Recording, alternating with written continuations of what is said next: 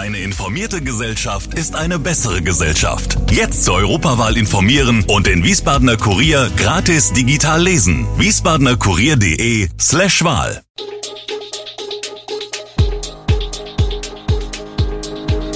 Gude, unser morgendliches News Update. Das Wichtigste aus Wiesbaden für Sie im Überblick. Guten Morgen aus Wiesbaden an diesem 17. Oktober. Das große Wiesbadener Projekt Sportpark Rheinhöhe steht vor dem Baustart. Außerdem gab es einen Anschlag in Brüssel, bei dem zwei Fußballfans getötet wurden.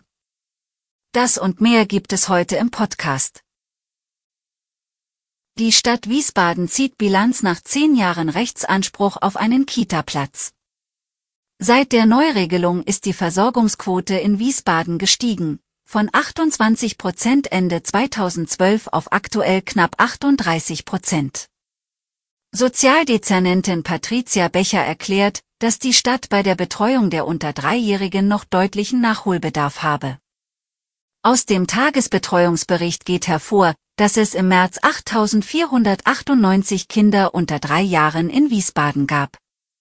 Da eine Betreuungsquote von 48 Prozent der unter Dreijährigen als bedarfsgerecht gelte, würden Plätze für 4033 Kinder benötigt. Die Kitas in Wiesbaden bieten 2831 Plätze, hinzu kommen 373 in der Tagespflege. Rechnerisch fehlen also 829 Plätze für Kinder unter drei Jahren.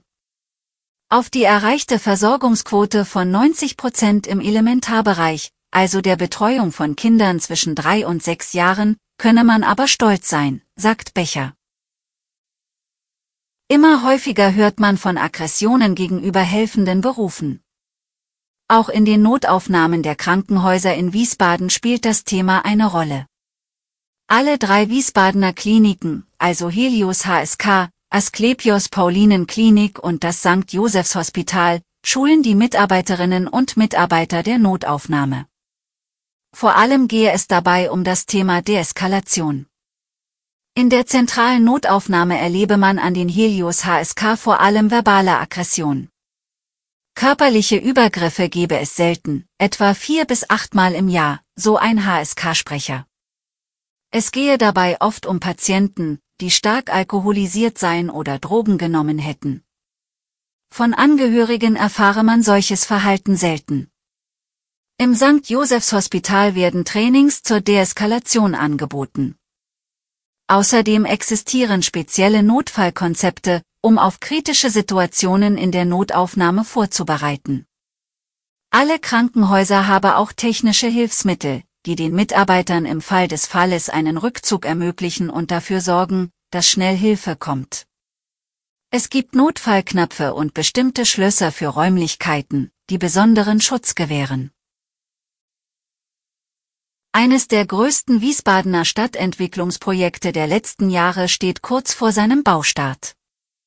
Ab Januar 2024 sollen die Arbeiten am Sportpark Rheinhöhe beginnen.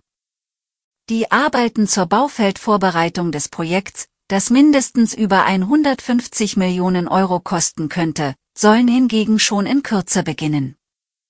Dafür sollen nun im Bereich der Neubaumaßnahme Bäume gefällt werden, die nach Baufertigstellung durch Ersatzpflanzungen kompensiert werden sollen. Die Erschließung der Baustelle für die Baufeldvorbereitung als auch für die Realisierung des Neubaus erfolgen vom Konrad-Adenauer-Ring und teilweise über die angrenzende Holsteinstraße. Deshalb werde ab Montag 23. Oktober der Parkplatz der Sporthalle am Konrad-Adenauer-Ring gesperrt, teilte die Stadt mit. Die öffentlichen Stellplätze im Bypass seien nicht betroffen.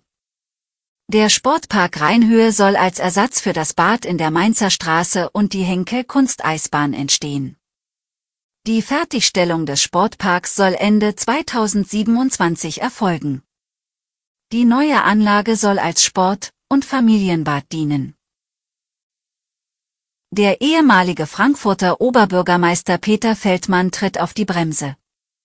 Bei einer von ihm initiierten Pressekonferenz in der vergangenen Woche verkündigte der 65-Jährige bereits seinen Eintritt in die Linkspartei, musste dann aber zurückrudern, als die Linken verkündeten, es läge zwar ein Mitgliedsantrag vor, Mitglied wäre Feldmann aber mitnichten.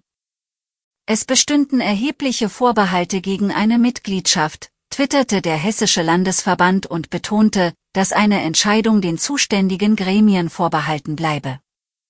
In der Partei gebe es Widerstand gegen die Mitgliedschaft Feldmanns, der rund 50 Jahre Mitglied bei den Sozialdemokraten war. Feldmann war von 2012 bis 2022 Oberbürgermeister der Mainmetropole. Im vergangenen November wurde er bei einem Bürgerentscheid abgewählt. Die Wartelisten in psychotherapeutischen Praxen sind lang, Patientinnen und Patienten warten oft Monate auf einen Termin. In Wiesbaden hat nun eine neue psychotherapeutische Hochschulambulanz eröffnet, angegliedert an die Charlotte Fresenius Hochschule. Die Leitung hat Dr. Sabine Schallmeier übernommen. Die Beratungsstelle dient nicht nur als zusätzliches Angebot für Therapieplatzsuchende, sondern auch als Ausbildungsort für junge Psychotherapeutinnen und Therapeuten. Ein Mann hat am Montagabend in Brüssel mindestens zwei Menschen erschossen. Bisher ist bekannt, dass der flüchtige Täter, der wohl aus Tunesien stammen soll, zwei schwedische Fußballfans in der belgischen Hauptstadt mit einem Gewehr getötet hat. Das Fußballspiel zwischen Belgien und Schweden am Montagabend wurde nach Bekanntwerden der Tat abgebrochen. Für Brüssel wurde die höchste Terrorstufe ausgerufen. Wegen eines potenziell terroristischen Motivs zog die Bundesstaatsanwaltschaft die Ermittlungen an sich. Einige Medien berichteten, dass die Schüsse einen islamistischen Hintergrund haben könnten. Ein drittes Opfer, ein Taxifahrer, ist laut Staatsanwaltschaft inzwischen außer Lebensgefahr. Alle Infos zu diesen Themen und noch viel mehr finden Sie stets aktuell auf www.wiesbadener-kurier.de. Gude Wiesbaden ist eine Produktion der VRM von Allgemeiner Zeitung, Wiesbadener Kurier, Echo Online und Mittelhessen.de. Redaktion und Produktion die NewsmanagerInnen der VRM. Ihr erreicht uns per Mail an audio.vrm.de.